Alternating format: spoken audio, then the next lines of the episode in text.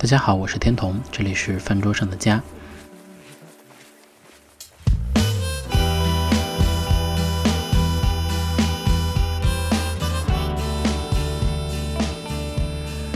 今天没有小样的声音，是因为这是一期单口。那倒不是因为小样对今天的话题没有贡献，或者是没有兴趣，而是说今天的这个话题和我自己的个人感受会更为相关一些。它是有关我作为一个西北人的身份认同的问题。那这个问题和我最近对它的一些新发现呢，其实来自于一趟最近的西北之旅。我们俩和4个朋友一同去了西北，这一行6人当中有3个南方人，而且特别南方，他们都来自东南沿海，还有3个西北人，其中有2个西安人，一个在甘肃生活，然后也在西安有很长的生活经历，当然他也在南方有很久的生活经历，但总而言之是3个南方人，3个西北人。那我们去到呢，正好就是我们的家乡陕西和甘肃，里面的3个西北城市，西安、兰州和武威。然后我们这一趟的核心目的呢，就是能寻找到一些西北的好吃的。然后这趟旅程其实蛮紧凑的，一共只有5到6天的时间。然后我们在3座城市呢，也就各待了1到2天。一趟旅程下来，然后我们其实也问过大家，在这个旅程行将结束的时候，会问这一行有没有什么印象深刻的食物，有没有印象深刻的瞬间。大家可能普遍都能说出1、2个来，但是说出来的食物呢，没有特别兴奋的感觉，大家情绪都很稳定。所以当我们在兰州机场分别，然后2行人各自回到北京、回到上海2个大城市的时候，我其实内心当中有一点失落。然后我和小样坐在登机口登机，候机的时候时间还蛮长，我这种失落的感情就酝酿得很丰富。但我其实不知道为什么我会这样的失落，我可能是对我这趟旅程下来没有那么兴奋而感觉到失落。所以在这样的状况当中呢，小样就和我分享了他作为一个南方人这次看待这趟旅程、看待西北的一些视角。我后来意识到，这是我打开这个话题一个非常重要的参照系。他当时和我讲呢，就是这趟旅程他还是尝试到了一些对他来说非常新鲜的食物。我们当时在西安的时候吃到了一种荞面饸饹，也就是用荞麦面压制的饸饹，它有一个压面的机器，迅速就压到这个烧开的热水汤锅里面，然后他用一个快速的煮熟，把它去配合上酸汤或者甚至再配合上这个羊血，是一个非常新鲜不同的风味。然后这个饸饹呢，你也可以给它拌上非常浓郁的这个黄芥末籽，它有一个非常刺鼻的香气。这种风味的组合和这个食物本身的口感对它来说都非常新鲜。然后我们在武威还吃到了一种孜然拌蔬菜，这蔬菜是当地刚刚下来的奶白菜，正好是季节，但应该只是轻微的这个烫了一下，让它变得很脆爽，然后它就是和孜然和一个非常非常简单的调味去做了一个凉拌。之前小样也分享过，我曾经在家里用青椒炒苦瓜，然后会放孜然。他意识到原来蔬菜也可以和孜然进行一个非常奇妙的搭配。但这一次呢，更接近凉拌的状态，包括那个孜然，不是孜然粉，而是完整的孜然颗粒，都给了我们一些新的冲击，都会让这食物觉得又新鲜又少见。然后同行的南方朋友也说呢，像这样的食物都是他以后回到上海如果看到了一定会点、一定会尝试的食物。然后同时呢，他们也告诉我，他们也尝到了一些非常好吃、本来就好吃的食物。这些食物呢，可以说是无条件的好吃，甚至可以说是王道般的好吃包括了西北的羊肉也就是我们这次去到的甘肃，包括去到的武威以及武威附近的民勤县的羊肉。那这边的羊肉呢，它确实没有什么膻味，然后它也肉质非常的紧实，肉质非常的扎实。然后同时呢，你还能吃出来淡淡的奶香。对，然后这样的食物是没有人会拒绝的。然后他们说到的另外一个食物呢，就是西安的油泼面或者说拌面他们当时吃到的应该是一种类似于3合1的拌面，这拌面里面在油泼面的基底上有素臊子、有肉臊子等等，有西红柿鸡蛋然后这个拌面吃下来他们觉得非常好吃。但他们同样也说，就是这些好吃的食物其实完全符合他们对于西北的想象，就这个东西就应该是这样，吃到了果然好吃但这个事情其实就没有那么出人意料了。那在这样一些零星但非常真切的惊喜之外呢，其实就是一些没有那么正向的感受。这点倒是出我意料之外。小杨非常直接地告诉我，他有一点非常失望，就是在他来之前，虽然他以前也去过西北，但是我们这一趟呢，他还是对西北的辽阔有着一个非常鲜明的想象。就包括我们这次去到的一些有点像沙漠、有点像戈壁的地方，人们总会想到有大漠孤烟直唱和落日圆的景象。但是这一趟下来呢，他觉得有明显的落差。他觉得与其说是辽阔呢，西北更像是空。比如说我们去到了一些村落，在这些村落里面其实没有多少人了。我们去到的第一个村落，甚至还是一个在网络上有一些热门的村落，它是在距离兰州也就几十公里的一个村子，叫做薛家湾。这个村子著名呢，是因为它这个地方是一个算命村，以前几乎人人都会算命，甚至说的玄乎一点，有些人说他们是几百年前吉普赛人留下的后裔。当我们进到这个村子里面的时候，很多人也凑过来，一些村民会告诉我们要不要带我们去算命，我们也怕坑，也在这里面一直在走。但是走着走着还是发现这个地方的人就是只有中老年人。然后最后呢，我们碰到了一位这个非常质朴的大叔，然后同行的这个朋友里面有一位想要去体验一下，然后我们就顺着这位大叔把我们带到了一位老年人的这个房子里面，然后他就去进行了这样的一个算命的活动。然后在这个室外呢，我们在等待的时候就和这个大叔攀谈了起来。那他自己说自己是不会算命的，然后这个村子里面其实也有不会算命的人然后这个村子呢，但是他今年之所以在村子，是因为他今年身体落下了一些病根。如果没事的话，他平时肯定是在外打工他做的工作呢，就是在附近的这个县上，在这个地方去种树和树的日常养护。他一天可以拿到180块钱左右的工资。然后在他的这个描述当中呢，这个村子里面能打工的人也都出去了。然后像这个村子赖以为生的这个算命的技法，其实对于年轻人来说也没有多少人去学。然后这个东西就慢慢的变成了只有老一辈人才在的地方。这其实很符合我们对于这个村子的观察，就这个地方，这个村子其实还蛮空的。我们这行呢还去到了一些有数字编号的地方，有些是工厂，有些是研究所他们可能当年都是在这些地方去做一些核试验或者一些矿场就是这个矿物的研究和采集的这样的地方。那这些地方呢，就像我们所知道的那些大院一样，它是一个非常完善的小社会它里面可能有学校、有医院、有市场有各种各样的居民的生活活动。在曾经它就是一个完整的小社会但是当我们这一趟旅程去到这些地方的时候，发现这些地方的人也都蛮少的整个这个地方也给人一种空空荡荡的感觉。甚至有些地方它当年盛极一时的时候，它可能附近的村落都是这个社区的人，但是当我们在走到这些村落里面，就像是废墟探险一样，就基本上房子都已经拆完了，但是还有零星的人居住其间，甚至给人一种非常凄凉甚至鬼魅的感受对，所以我们去到这一趟下来，在村子里面看到的基本都是空的然后当然同时呢，我们也去到了城市，我们去到了武威武威其实给我们最开始留下的印象还蛮好的，因为它比起兰州，比起我们去到的一些这个甘肃其他的地方呢，它面貌却显得很新。就是按理来说，武威是一个相当有历史的城市，它是整个甘肃地区文化最深厚的地方之一，它是以前武梁文化的一个中心它也是这个地方经济和文化最发达的一个城市。那但是它面貌显得很新，问了当地人，他说这是这几年这座城市在创城的成果所以它其实是一个很近期的样子。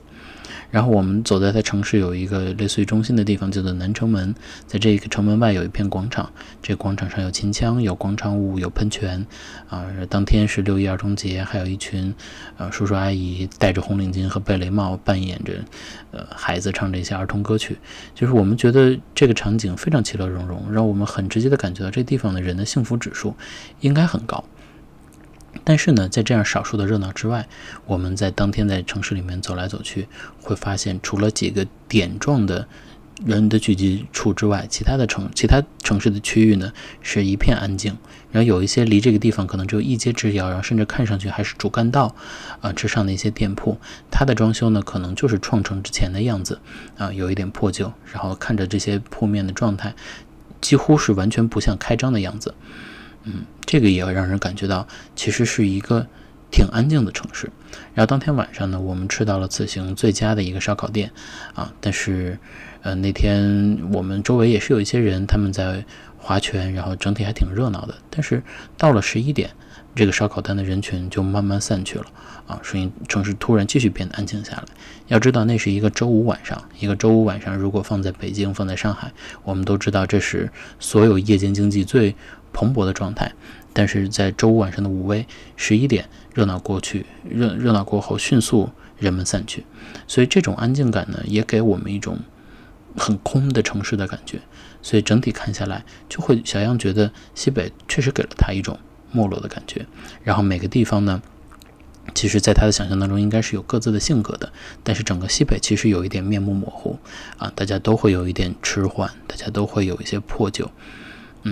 然后包括我们即使是我们感受特别好的武威，其实在这种很零星的热闹的分布和整体的安静之下，它让我感觉到这更像是一座放大了的县城甚至是城镇它不像是一个地级市应该有的状态。所以当他和我说到这些的时候，我其实很快就想到了这趟西北旅程当中当地人他们自己的描述，就是南方人认为这些地方确实不够好，但同时有一些亮点的时候，西北人自己是怎么说的呢？用8个字来概括，就是我们这里不怎么样。这里面就涉及到几个具体的人物了。那第一个人呢，是我们在武威当时碰到的一位阿姨这个阿姨我们是在一间共享自习室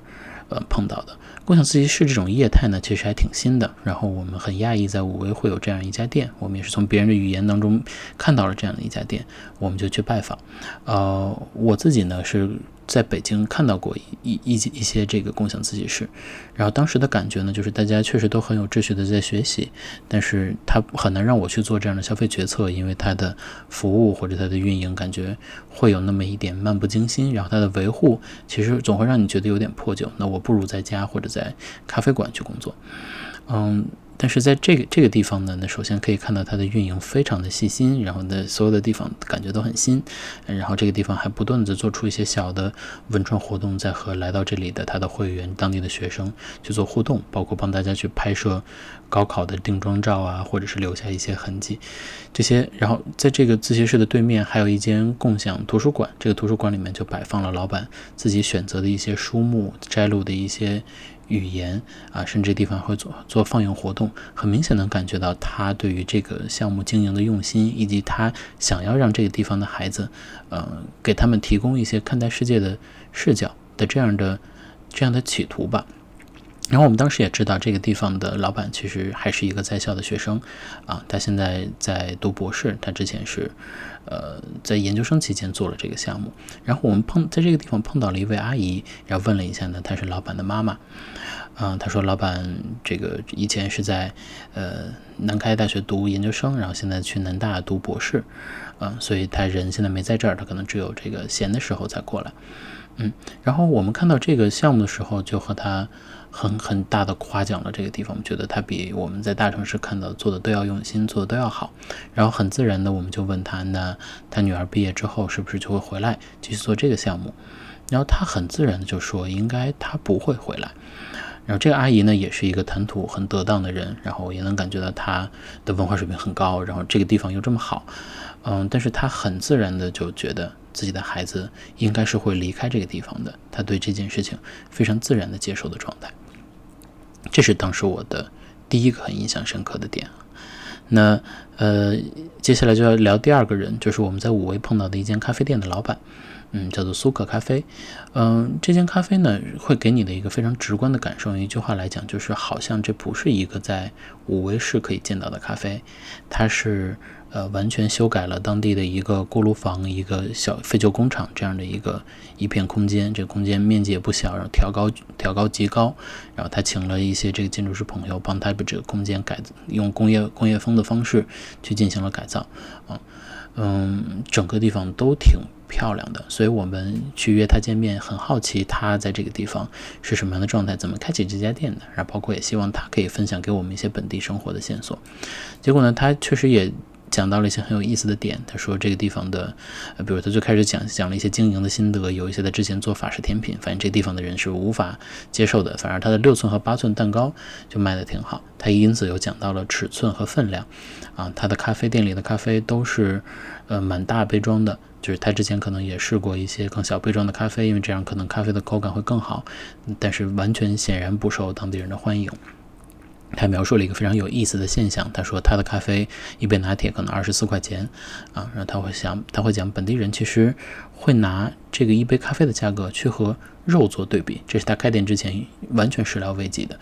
这些人的想法是我既然拿24块钱喝你一杯咖啡，那我拿这个钱能吃多少肉呢？他用这样的想法去比较，这些都是他在经营过程当中碰到的一些挑战，并且当然他现在应对的还不错。然后他也和我们分享了很多本地好吃的东西，他自己的感受，能感觉他确实很热爱这个地方的生活。然后我觉得这结合上我们对五位这座城市刚开始这个很安详很幸福的这样的感受，我们就问他，那他对本地人是什么样的想法，他觉得本地人是什么样的生活状态生活理念。但是完全出乎我们意料的是，老板用了8个字，非常严格啊。他说本地人是好吃懒做，好高骛远。我们当时非常意外，就说能不能请他解释一下？结果发现其实他在这事儿上也不是在开玩笑，他就是很明确的说，他觉得本地人总是想着更大的一些事儿，但是不愿意付出劳动。他觉得这个大家都有一些贪图享受或者很追求自己的获得啊，但是对于去认真工作去持续的工作这件事情是有排斥的，所以他就用了这样的语言去描述本地人，他觉得本地人是眼高手低的。我们觉得这里还是很意外的一个答案，因为他显然不是这样的人。然后我就又问了一个问题，我说武威这座城市其实还是有挺深厚的历史，那这种历史的感觉，不知道他觉得在现在还有没有遗留，对于当地人的生活有没有影响。然后他也给出了很斩钉截铁的答案，就是这个东西在现在的五位其实基本上没有影响，对当地人的生活哲学没有什么痕迹留下。这是第二个老板的故事。然后第三个故事呢，就要回到西安。我们当时在西安一共有2天，那2天的行程自然是由我来安排，我安排了一些我觉得还不错的地方我自己还觉得 OK 的食物。然后最后一天呢，离开西安之前呢，我们找到了西安做本地杂志做本地城市空间运营的一个朋友，他自己说不太懂吃，但他就给我们介绍了本地他身边最懂吃的几个朋友。结果果然这些西安的老饕客来了之后，和我们分享了很多西安和整个陕西的食物包括一些食材一些做法一些具体的小吃。有些食物呢是我在童年成长过程当中可能听到过甚至尝过1-2次的食物，但它就不在我的平时的这个食物库里，所以当他推荐的时候我们也都听得很新鲜。然后他们也都是文化水平很高的人，所以讲这些食物讲的也是津津有味。所以但是在这样的一个过程当中呢，他们自己互相会揶揄，就是尤其在他们评价一些非陕菜的食物，比如说本地的粤菜的时候，他们互相的意见是相当不一，并且有一位朋友就说你对评价这个是没有水平的。然后这位刚才还滔滔不绝跟我们讲的非常绘声绘色的朋友呢，就说了一句话，说对，确实我们陕西人只能评陕菜，对于其他的菜我们没有什么发言权大概是这样的意思。所以听到那儿的时候，我脑海当中也咯噔一下，我觉得大家的表述会给我一种和我最开始坐在候机厅里那种失落会有点像，就是他内心深处可能其实挺喜欢他所在的地方，他有非常丰富的感受力去讲了很多很有意思的东西，但是他是内心当中还有一个声音告诉他我们这里不怎么样。我自己觉得呢，这是西北这样的一个地方，它已经匮乏了很长时间，它的经济发展，它的物产的丰富性都给人带来了一种很强烈的习惯性的匮乏感。所以当外部的世界对他有这样的一些评价的时候，那在这样一个漫长的过程当中，本地人也逐渐认可了对自己的负面评价，也就是说我们这个地儿就是穷，我们这个地方就是挺匮乏的。所以在这样的过程当中呢，像我们这趟碰到的这些人，他们还具备一些发现本地的美的视角，就已经非常难得的了。但是更多的本地人渐渐就不再具备一个旁观者啊，就像我们这趟行程当中的这些朋友能发现本地一些美的视角，然后呢，那有一些人就留下，然后过着非常平淡的生活啊，他不再去对这些事情有所追求，有所发现。那另外一些人呢，就越来越倾向于离开。然后但是离开的这些人就可以摆脱这种对于自己的审视，对于自己的负面评价吗？我觉得也非常困难。那这里面就回到了我自己的一些生活经验，就是离开家乡的人在展示西北这件事情上，其实一直都很羞怯。那我当年离开西安去到北京啊，来到北大，然后身边有一群非常优秀的同学的时候，我当时对一个点非常的在意，就是普通话这件事儿。就是我的普通话属于非常标准的，那然后我很长时间也对我自己的标准的普通话感到非常的光荣。那与此同时呢，它还有一种强烈的负面感情，就是我不太喜欢普通话不标准的人。所以呢，对于我自己来说，我不愿意露出任何西北的口音或者西北的表达方式啊，不愿意露出一点痕迹。然后我对于身边的朋友露出这样的痕迹的时候，其实当然也谈不上鄙夷，但我内心中肯定也会有一点反感或者有一点嫌弃。这件事情也花了我很长时间去 cover， 但是我不得不说，在刚刚开始离开这个地方，觉得这个地方有一点落后，有一些破败，有一些传统，去到一个更新更大都市的地方的时候，我内心当中就有这样的感受。那现在再回想呢，这其实是一种弱势文化向强势文化依附的那个状态，就是当我们想要离开去投奔一个强势文化的时候，在最开始会很自然的带入这个强势文化的视角去回看。但是我说一开始是因为我可能后面发生了变化，但我会意识到其实很多离开西北，离开一个没有那么发达地方的人，他可能经过几十年甚至一辈子都对自己的家乡保持着这样的态度和观点。他们呢，不是不喜欢自己的家乡啊，他们觉得自己的家乡对自己肯定有影响，但是他们将自己西北给他留下的痕迹，将他们自己内心深处对西北的感情都掩藏了起来。然后他们对西北呈现的状态呢，就是一种漠然的状态啊，或者是一种非常别扭的微弱的肯定的状态。再更有甚者呢，我觉得西北人其实也在借用一个外来者的视角对西北加以评判。就是这种就是文化高地看文化低地的状态，最开始是一个很自然的依附的状态。事实上我们也知道，本来就有还是有相当多的人，他可以抱持着一个更底层的视角去理解每一个地方的美，但是更多的站在文化经济高地的人，他就是在用一种俯视的视角去看啊。所以当意识到这件事情之前，我们会很自然的不自觉的去用这样的方式对自己的西北对自己的何所从来的地方加以评判。那我觉得再举一个例子，就是所谓的西北文学宇宙，就是我们知道在上个世纪末有很大的一批描述西北生活的文学作品、电影作品啊，它都很真切地描述了这个生活。在这种题材最开始出现的时候，它是产出了非常多的佳作啊，然后从中国人的视角来看，从全球的视角来看，都是一种非常有代表性的题材。其实他描述的那个社会生活的图景跟整个中国人都有很强烈的共鸣。但是在这之后，在时间更久之后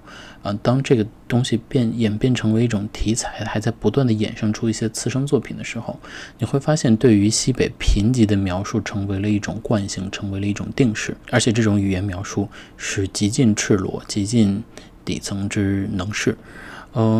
我当然不能说他们就是在过度的塑造，甚至是有点戏剧化的去塑造这样的场景。他们可能依然还是在进行着一种坦诚的书写啊，但是我觉得把这种语言这种题材变成了一种范式的时候，其实也饱含这种自我贬低，就是他把这个东西当成一个案例，当成一个动物园里或者玻璃罩里的动物来向世人进行展示，那是他认为这东西是有足够的话题性和传播度，或者就是他这个不断自我重复的一个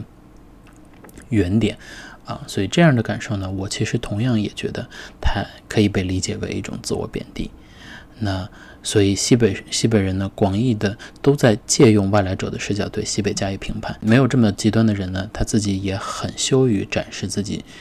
对于西北的认可，所有的文化认同。然后呢，我其实另外一个让我感觉到非常震颤的点，就是这种对于自己的审视、对于自己的批判，这种总觉得自己做得不够好的状态，其实并不仅在于西北人对于西北的文化认同上，更多它蔓延进了西北人对于自己的自我认同的状态当中。就比如说我自己会意识到那种批评自己的家乡的，当听到那些话的时候，我会意识到其实我自己在做很多事情的时候，也很难坦诚地面对别人的赞美，并且对自己做不好一些事情带有很强的批判性。这可能跟我的成长经历有关，但我觉得这和西北人的共性也有非常强烈的关系。但这次也让我意识到，它其实也是某种西北人的共性，就是当我们所处在一个比较贫瘠、比较贫乏的状态的时，长期处于这样的状态的时候，我们总觉得我们自己做的不够好，即使是这个地方在社会经济当中做到的，即使是这个地方的佼佼者，他依然会觉得在整个更大的范畴之内，他们做的还不够好，他们所达成的事情，他依然不满足，依然不认可自己的成就啊。即使他在一件事情上做得很好了，他可能又会去想在另外一件事情上做得不好，所以这种一直觉得自己有不足，一直在比较的状态啊，其实和整个西北所蔓延的对于西北的情绪是高度一致的。我好像就对我自己内心深处的一些声音有了第一次更直接的看见，而且这种看见还是非个体性的，是群体性的。我能看到很多人在和我用同样的方式，尤其是在对待他自己家乡的这个题材上的这个主题上，表现得淋漓尽致。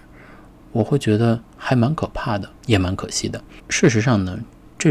当我意识到这种纠结的感情的时候的那一瞬间，我意识到了我这几年其实慢慢的也在发生变化。其实我们自己对于内心深处，对于西北，对于自己明明就有着很不弱的认同，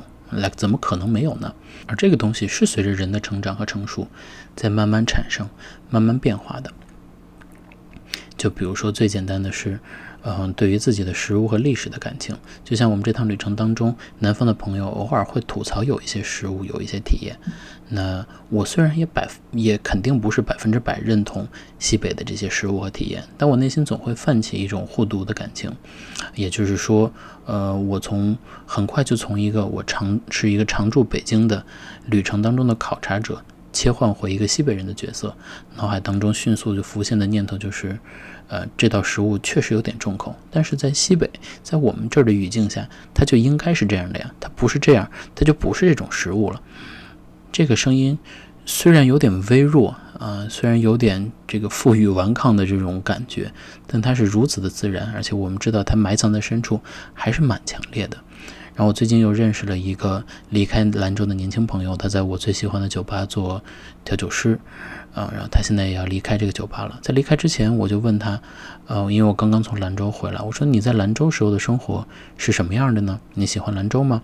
他对兰州百般不满，觉得这个地方非常无聊，这个地方的工作非常传统。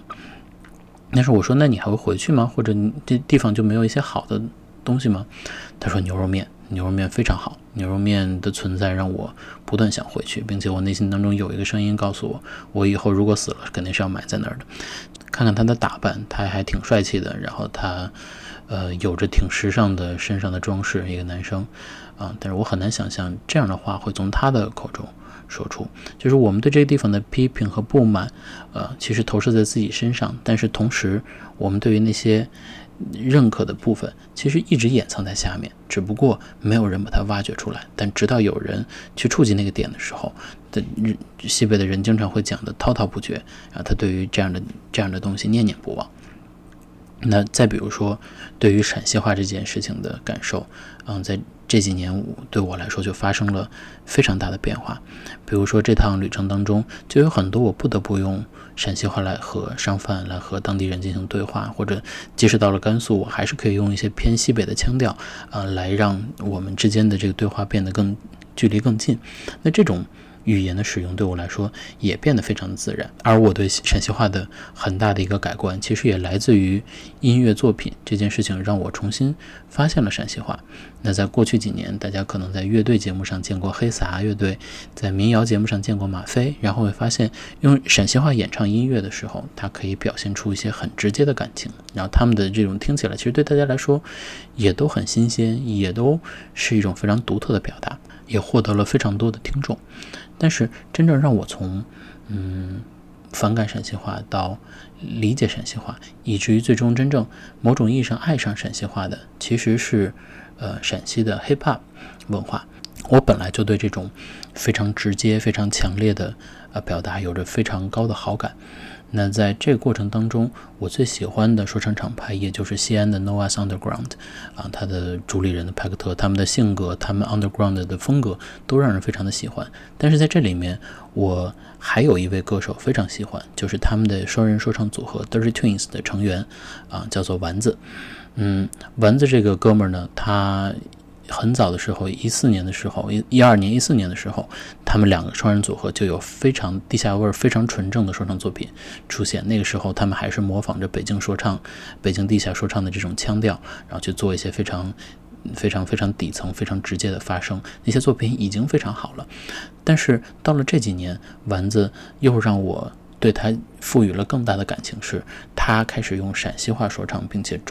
打磨出了一套非常成熟的陕西话说唱的方式。在他的说唱里面，他用到了一些在我小时候听上去很土气或者很直接的表达方式，但他用在那儿就是非常的合适，和说唱地下说唱这种气质高度融合，会让我有一种小时候有些词儿不敢说，但是终于由他的嘴里说出来的那种爽快感。那这种东西本来就应该是这样的，连派克特也说，当他派克特去评价中国的 rapper 里面，他把对于绝大部分人来说名不见经传的丸子会拿出来说，也就是这个人对于陕西话说唱的运用已经到了一个非常高的水平。所以听他的说话，我非常喜欢丸子，重新爱上了陕西话。然后另外让我一个觉得非常惊喜的存在是这一两年的一位 rapper 叫做 Echo 王恩哲，他是一个陕北人，在他的腔调当中就和陕西话又不一样，他说的是纯正的陕北话，有着非常浓重的后鼻音然后是一个非常强劲的语言。所以他用这种语言，正好他做的说唱风格呢，就是非常的强硬，非常的地下很多挚友的作品。所以当他在用这种方式去表演自己的时候，会发现这种语言和这种音乐形式相得益彰，并且能非常充分地表达出那种狠劲，表达出那种生命力。而他的题材呢，也不是这种逞凶斗狠的，完全的逞凶斗狠，他的语言更不是很多国内 rapper 在仿照着这个黑人 rapper 们去描述自己的这个fancy 花天酒地的生活他有一首歌曲可能现在可以称得上是他的代表作，叫做《农村娃娃》在这个作品里面，他用大量的篇幅描述了自己就是在农村生活的状况那这些语言用这种方式表达出来的时候，不得不说我对于这种语言产生了非常强烈的亲近。然后在他们说出一些话，说出一些表达的时候，我内心当中的声音就是 This is my language，这是我自己的语言所以从而呢，我也会跟着他们用那些我小时候就听过很多遍，但是我从来都不敢说出口的语言，再把我真正想说的话表达出来。所以这种认同其实怎么可能没有呢？还是那句话，可能对于甘肃，对于西安来说，我觉得阻碍他去真正热爱自己文化的一个障碍是，这些地方在唐以前的荣光是非常耀眼的，尤其是陕西西安更不必说。但是从唐以后，整个这些区域的经济发展文化发展都是在走下坡路的，就是我们这个城市有着一个辉煌的顶点，但是它已经走了1000多年的下坡路。所以这种结构上的张力就从这一代一代的心情当中传递了下去，大家都觉得自己特别好，曾经特别厉害，然后又对现状有一些不满。这种落差，这种对自己壮志未酬的状态，自己对自己现状的不满，但是又被迫的理解，就让大家对于这个地方的认同显得非常的困难，所以很难在一个更广泛的语境下去传达出自己的魅力。那比如说再看看同处西北的大省新疆，其实新疆人们、新疆的艺术家们，他们在用自己强烈的认同感，在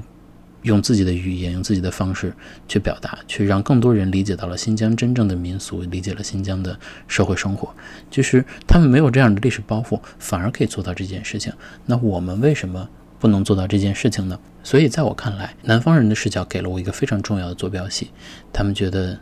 这个地方有很多好的东西，也有很多惊喜。那西北就是这样，它就是7分贫瘠，3分动人，甚至8分贫瘠，2分动人。那对于我们来说，我们不应该因为这种贫瘠，或者因为我们对这种贫瘠的不满而羞愧地向大家展示，我们就应该不带羞怯地向大家展示西北真实的样子，展示它的贫瘠，然后再用一种超脱本地的语言、超脱本地的视角去呈现出它真正动人的地方。而这些动人和这种贫瘠呢，往往又是相辅相持、相辅相成，同时出现的。就我们在展示动人的时候，我们当然要展示这个地方真正好的历史、真正好的物产，但与此同时呢，我们展示的就是它贫瘠的地方。因为这种贫瘠，我们才会看到这里的人现在能保留一种闲适、自由、满足的生活状态，这个在我们身边所处的大城市几乎是绝迹，完全看不到的。那正是因为这种贫瘠，我们可以看到它质朴，看到它强劲的个性。然后因为这种贫瘠，因为这种长期以来的对自己的审视，我们也能看到它很坦诚、很谦虚的待人接物的方式。我现在觉得西北人真的都好谦虚，和之前的那种狂放的感觉完全不同。这就让我又想到了一个非常非常细微的例子，就是油泼面这一点。刚才有说到南方的朋友们对油泼面非常的喜欢，我之前曾经在上海的一家融合餐厅里面吃到了一个主厨改造的油泼面，他用了类似于西北宽面的做法，但是他看上去像是用一张面饼切出来的面。然后他的做法呢，就是在油泼面，一个很辣的油泼面里面增加了致死量的 cheese， 让这个东西的口感吃起来特别像一个千层面，意式千层面，就它吃起来完完全全是对味的。这就是一个国际化的小酒馆应该有的东西，但是它就是没有那么好吃。当我这趟旅程结束的时候，当我想到这些点的时候，我会突然意识到，不管是用中式的方法去做一个西式面，还是用一个西式的方法去做一个中式面，在油泼面这件事情上，它就是没有本来的油泼面好吃。而想到这里，这是我真正的认可了我自己对于油泼面的认可。从油泼面说开来，经过了这一趟旅程，这次发现，这是我第一次认可了自己对家乡的认可。我不得不说，西北人已经将讲这个故事的权利让渡出去很久了。我们一直沉浸在一个强势文化对这个地方的叙事当中，我们沉浸在自己的自卑感当中，但是从来没有办法把自己所在的东西像其他我们看到的地方、看到的民族一样展现的那么充分。说到这个地方塑造的这个人和我这次对于家乡感情的一种演进，就会让我在当时很迅速地想到一个词，就是全球公民这个词。但是全球公民或者说世界公民，我在想到这个词的一瞬间就非常的警觉。我会在想，在2023年的这个时间档口，在全世界如我们所知都已经在分裂或者变得更加封闭的时候，全球公民是不是已经过时了，或者说它有点不合时宜了。所以为了去搞清楚这个问题，我又去查了全球公民到底是什么样的定义。这个定义查完之后，对我却有一种新的启发和打开。全球公民指的是了解并理解更广阔的世界，但是后半句同样很重要，甚至更重要，但是他们并且知道自己在其中所处的位置的人。全球公民是指了解并理解了更广阔的世界，并且知道自己在其中所处的位置的人。我们经常都在看前半句话，我们认为全球公民就是享有一个更广阔的视野，走到了世界更多地方，这样的一群更开阔的人。但事实上，去到这些地方还不够，知道自己在这样的一片区域里面在哪里，其实同样是非常重要的。我觉得这句话对于我来说的冲击，就在于我们这样一群漠视自己家乡在地图上的存在的西北人，这是一种更强烈的激励。所以我也非常想找到还留在西北的人们，我们想知道你现在过的生活是怎样的，然后你对你的生活有怎样的理念。还有那些离开西北的人们，你们平时可能很少主动的向别人说自己来自于西北，或者西北对自己留下的印记。那我非常想知道你们都在做什么，你们一定在各行各业有着非常出色的表现，但是我们不知道你是西北人，你是怎么看待西北对你留下的作用，留下的印记的呢？这种痕迹，这种性格是怎么样影响了你现在正在做的事情的呢？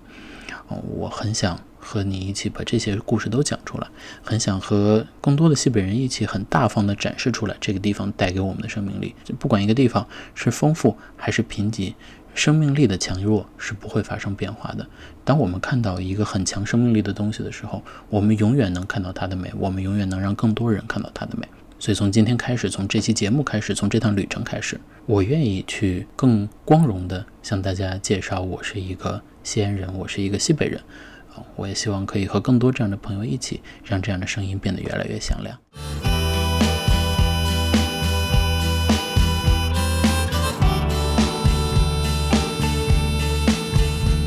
你走的时候没有带走美猴王的花香。接下来又是我们每期的实时通讯环节，那今天就继续由我来代班。这次的节气是芒种，芒种应该是夏天酷暑来临之前的最后一个节气了。那最近北京的天气早晚还有一些凉爽啊，还可以进行一些室外活动，可能是大热天来临之前最后的一丝清凉了。那我想要在芒种推荐的产物，正好也是这次我在这个西北旅途当中一个完完全全的新发现。在朋友有一次提到这个物产的时候，我还有点纳闷，因为我以前没有那么喜欢它，但这一次在西北我就发现它是一个非常神奇的植物啊。那不卖关子了，就是人参果。人参果这个水果之前看上去有一点莫名其妙，就是它到底是属于什么呢？它有点像香瓜，有点像甜瓜啊，它有点像黄瓜，它的味道有一些这个清爽的味道。有些时候我会觉得人参果好像没有味道，但是我有一个朋友特别喜欢，他说人参果的汁水实在是非常丰富，是一个